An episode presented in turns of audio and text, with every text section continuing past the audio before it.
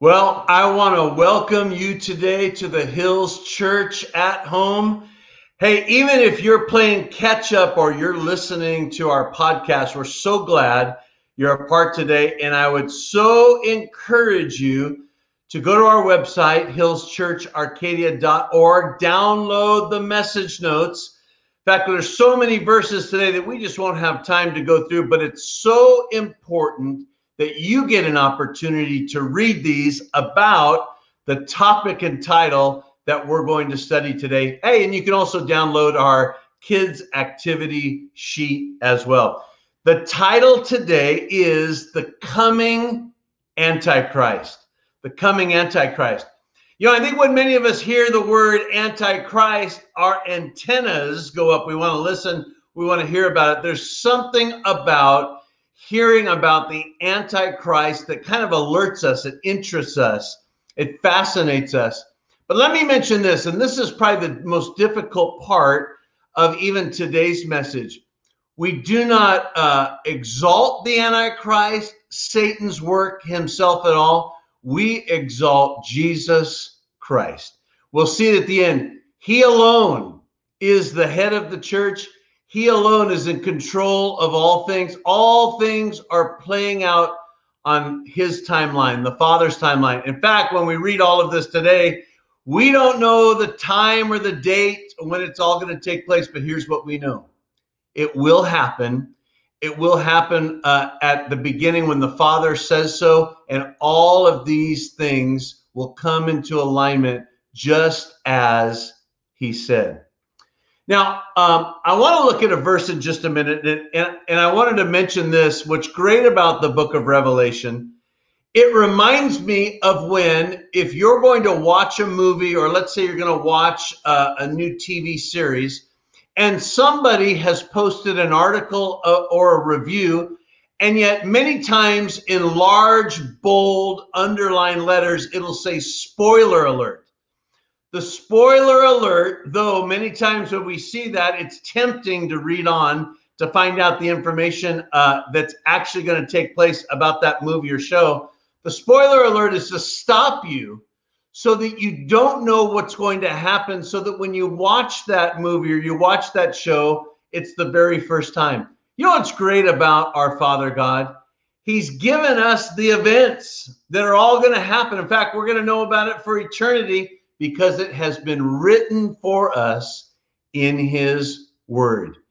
Details. Now, John's descriptions might seem odd a little bit, but remember, he was receiving these from Jesus, marking these things down, trying to communicate what he saw. But here's what I know, and here's the spoiler alert all of these things will take place just like the Father has said, but we're uh, alert and awake to what he says. Now, we brought this verse up uh, at the beginning of when we started this study, and we used it in trying to talk about the, the rapture of the church, where Jesus comes back, he's in the clouds, the dead in Christ rise first, and the Christians that are on earth meet him in the clouds.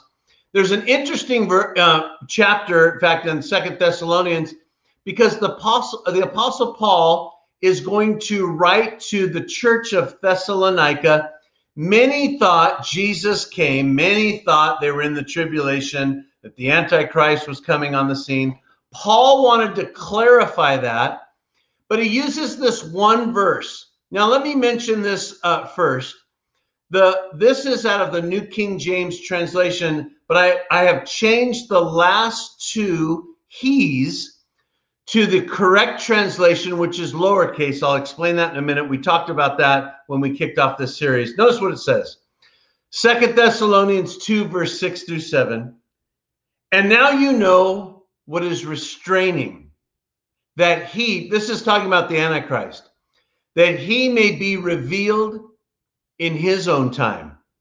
For the mystery of lawlessness is already at work. Only he who now restrains will do so until he is taken out of the way. There's the two he's that I mentioned. In fact, if you have a New King James Bible, it's capitalized. Most of the translations, it's lowercase. Uh, it should be a lowercase translation. Doesn't mean the Bible had error because when you look up that Greek word, it's talking about something, not uh, the Holy Spirit, not God the Father, not Jesus himself. But notice what it says. It mentions that he may revealed in his own time, but something is restraining the Antichrist coming on the scene. And the end of that verse says, only he who now restrains will do so until he's taken out of the way. Well, let's ask the questions. Who is restraining? What is holding back? Is God holding everything back for the Antichrist to come on? Is the Holy Spirit holding everything back for the Antichrist? Who is going to be taken out of the way? You know, many uh, many people believe that it's the Holy Spirit that is taken from earth, and when the Holy Spirit is taken from earth, the Antichrist can come on the scene. But who operates? Here's the question Who operates in the power of the Holy Spirit? It's the church, it's the Christians, it's the believers. In fact, we know this one thing the church started in Acts chapter 2 when all of them were in the upper room, the Holy Spirit came upon them and they began to speak in tongues. The church started. Peter preached. 3,000 were saved. People were then began to be healed. And so it's when the Holy Spirit came not only upon them, but to indwell in them. So I believe this with all of my heart that it is the church that is restraining the Antichrist coming on the scene. And it's when the church is raptured that that the that is the moment that the Antichrist come on the scene. But but here's what we here's what we know. The Holy Spirit doesn't leave the earth. We know that um, many are saved during the tribulation. We read in Revelation there's signs and wonders that are done. The two witnesses come. We know they come from heaven. They're empowered with the Holy Spirit. They perform signs and wonders and miracles. All of those, the power is attributed to the Holy Spirit. There's not a time in the Bible that it looks like the Holy Spirit is ever removed. But that uh, uh, gives us a question. What happens when the power goes out? Happened to us on Thanksgiving. And uh, man, I'm so glad that my my wife, because we had people coming over, put all of our most of our Thanksgiving meal in the oven early. That way, when the power went out, the gas oven still lit. The problem was my barbecue is electric, and the power was out for a good four hours or so. When the power goes out, it was starting to get dark. You start lighting candles. You start trying to find flashlights. You start thinking, I should have bought a generator that I could have, you know, fired up my my uh, electric uh, barbecue. But when the power goes out, things get dark.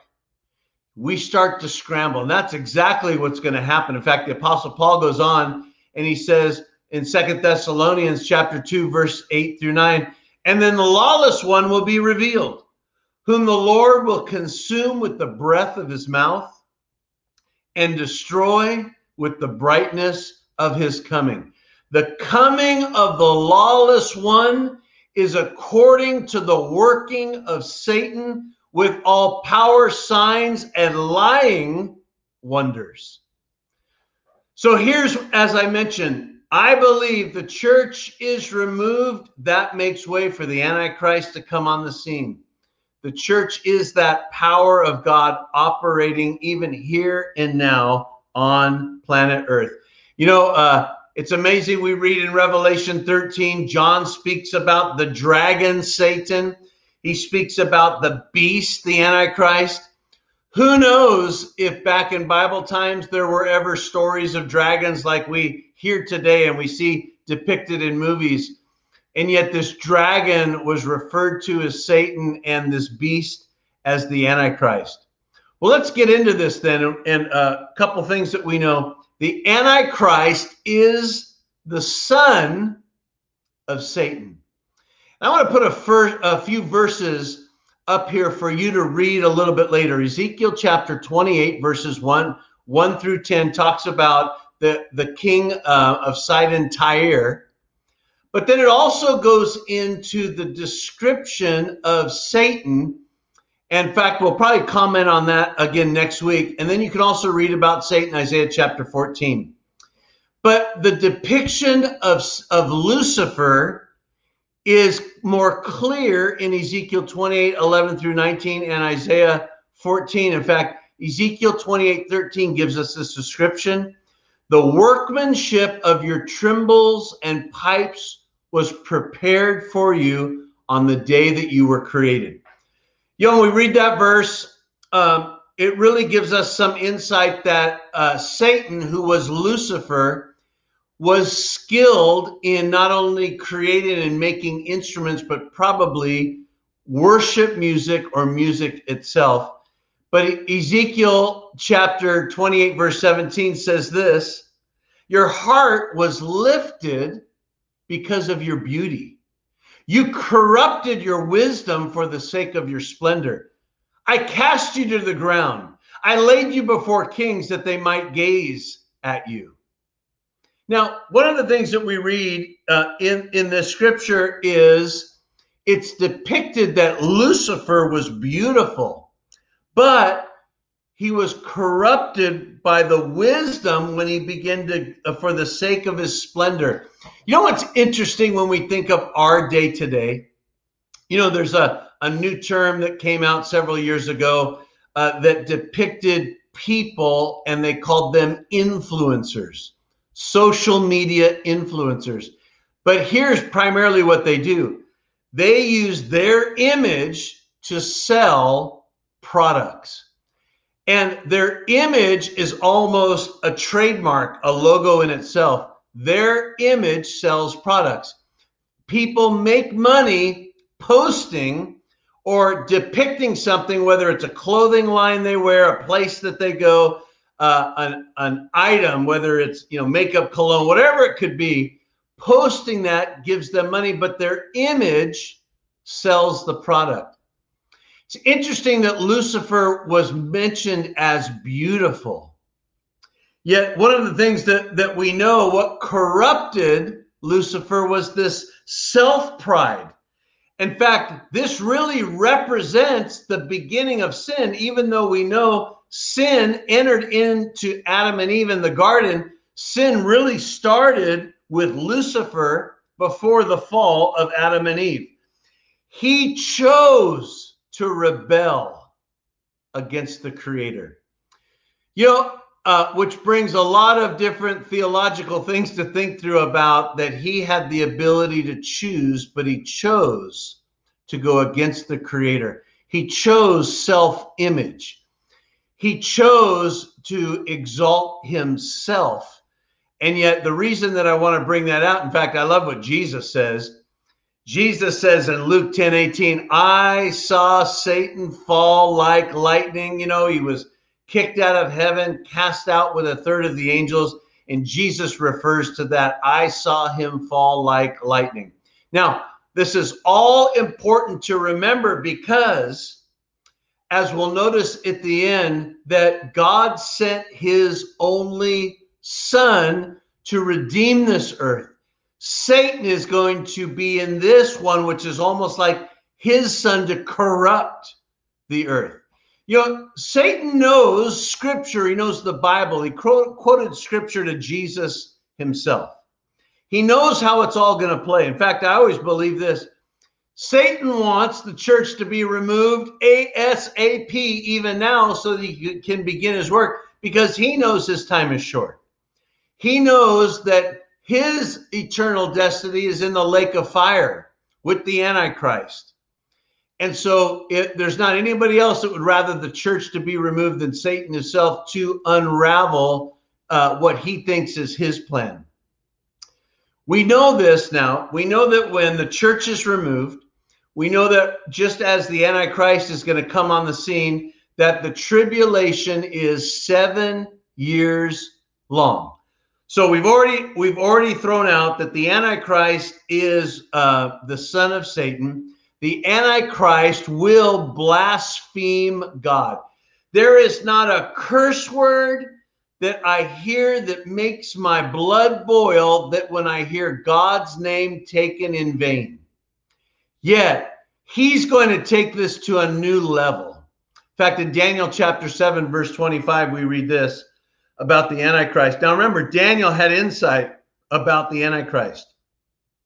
He will speak pompous words against the Most High, shall persecute the saints of the Most High, and intend to change the times and law. Then the saints shall be given into his hand for a time and times and a half. So we read about that. In fact, you can read about it even in Revelation the words that he'll hurl at God himself, mocking God. You know, it's like what we saw happening to Jesus. You said you could save yourself and save others, or you said you could save others. You can't even save yourself.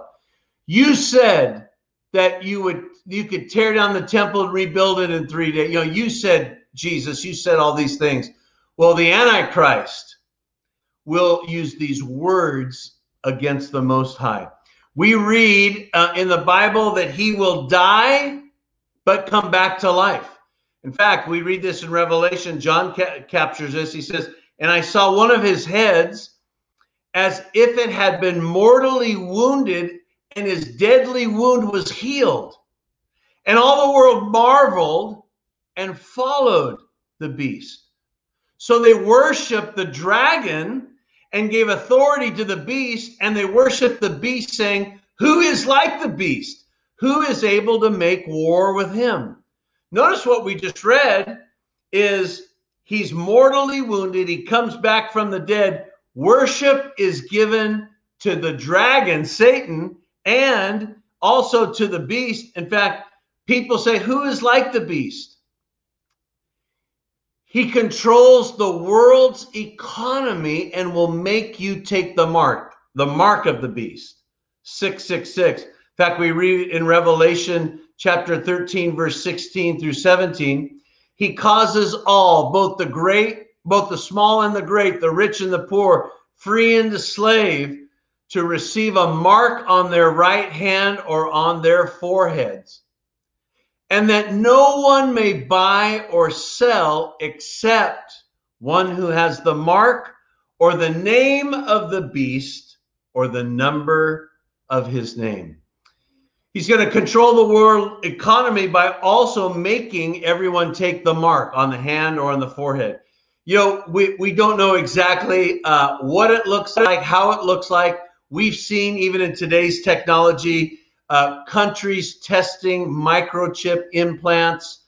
Um, we've seen uh, barcodes at, you know, in fact, we've even noticed that at restaurants lately that uh, they use different codes so that you can see the menu we know that tattoos are fashionable. Uh, we know that things can be placed on our skin that um, have glowing tendencies. You know, there's all of these different types, like an amusement park. When you leave it, it glows. We don't know what he's going to use, but let me tell you this.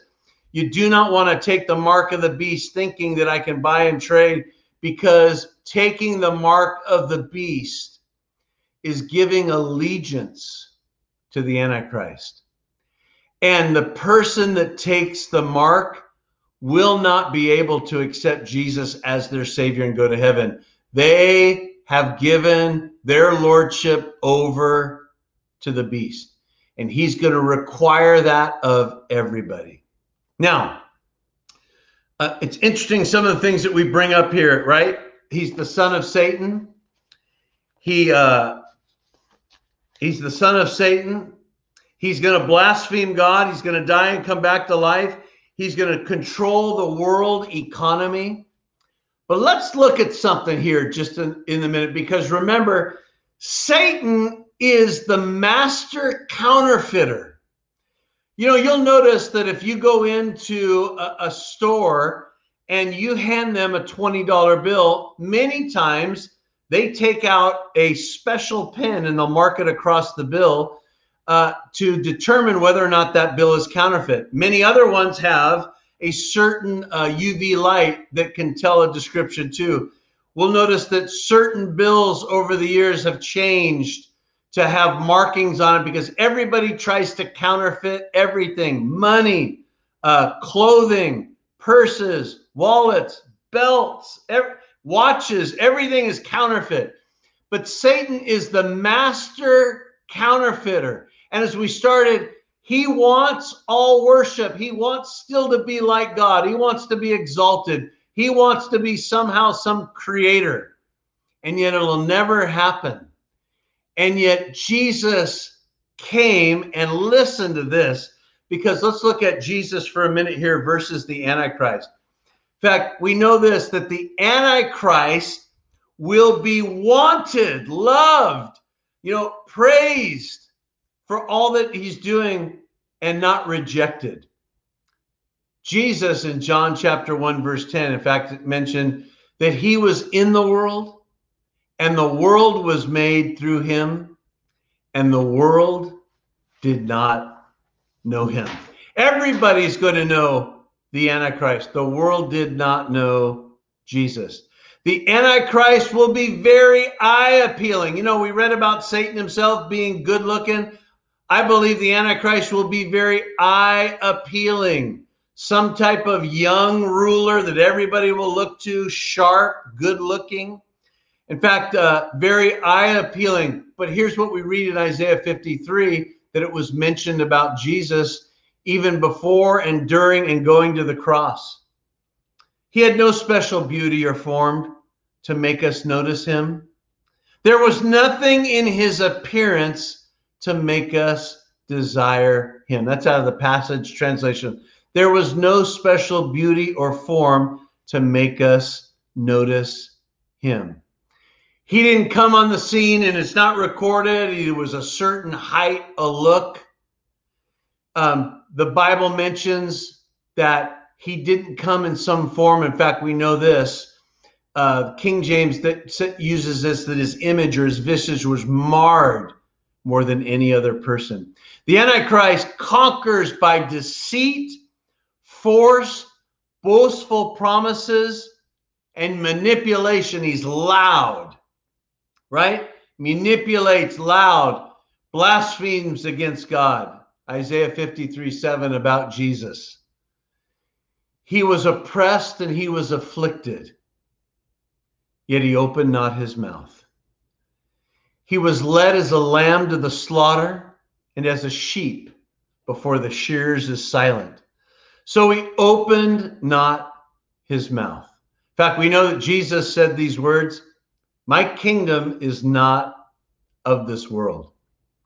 The Antichrist demands to be worshiped.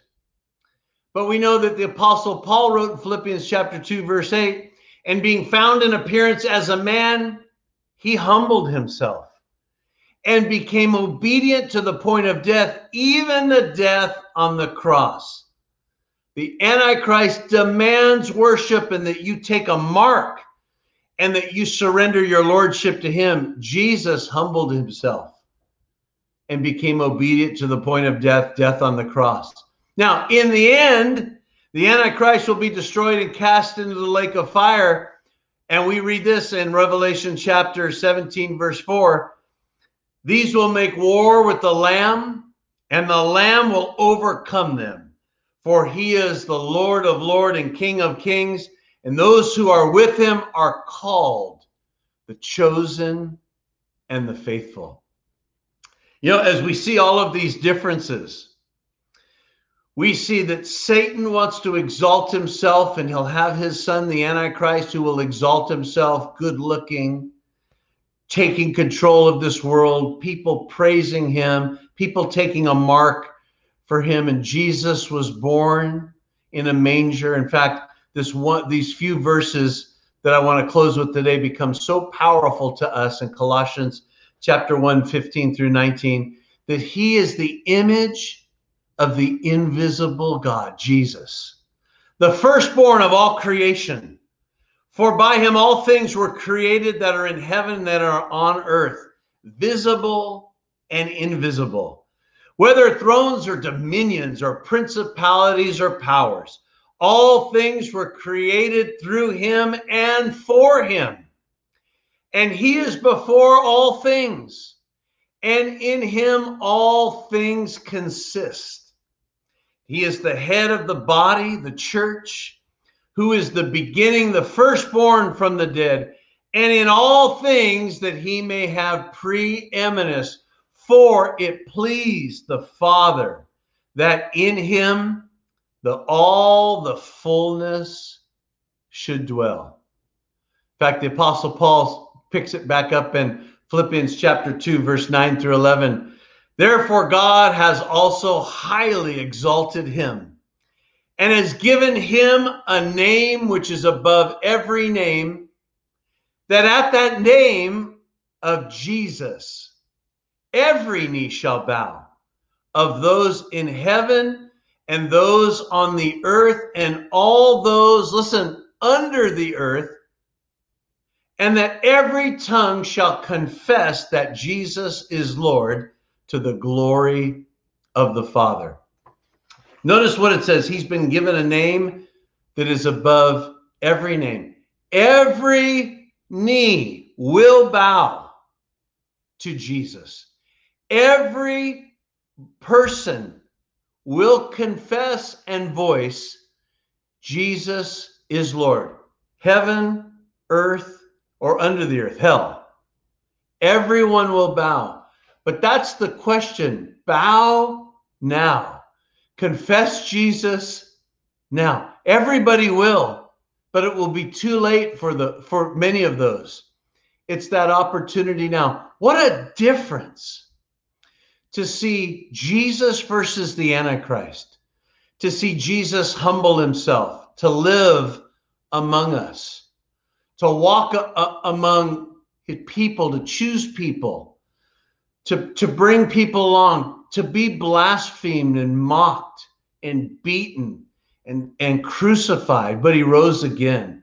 And so the important thing for us to remember is that Jesus is our Lord and that we're following and we're searching and studying and be taught by him and that we're a follower of his teachings and his words. But if you've never made Jesus the Lord of your life, the most important prayer is confessing him as Lord. That's the start. That's the beginning. And notice what he's done. He's given you what's going to happen. He doesn't leave you unaware. He leaves you empowered. But pray this prayer if you would with me. In fact, mean it in your heart and believe it and say it with your mouth. Dear God, I believe that Jesus lived, died, and rose again for me. I confess and accept Jesus as my Lord and the Savior of my life. Thank you for forgiving me of all of my sin. And today I begin my relationship with you in Jesus' name, amen. In fact, I so encourage you if you prayed that for the first time, if you would take a minute and reach out to us like many people do, whether by the social media platform that you're viewing, uh, whether uh, by email or going to our website, you just made the greatest decision of your life and you're beginning your next steps with Jesus. He is the King of Kings and He is the Lord of Lords. Well, as we receive our tithes and offerings today, I want to read this one verse. In fact, the Apostle Paul says this So let each one gives as he purposes in his heart, not grudgingly or out of necessity. For God loves the what? The cheerful giver. Giving to God is giving back to what's already his. Giving to God is something that we can be cheerful about. We're giving into His work, and He's promised that He would respond with our blessings, right? He's our Father, He supplies all of our need. Pray this with me if you would today. As I give in today's offering, I give because God first gave to me. I give today to honor the Lord as a cheerful giver. In Jesus' name, amen. If you want to give online, you can go to our website, hillschurcharcadia.org. Click on the give button on the top right hand screen. It's safe, fast, and secure. If you want to give by mail, you can write to us, the Hills Church, P.O. Box 661419, Arcadia, California, 91066.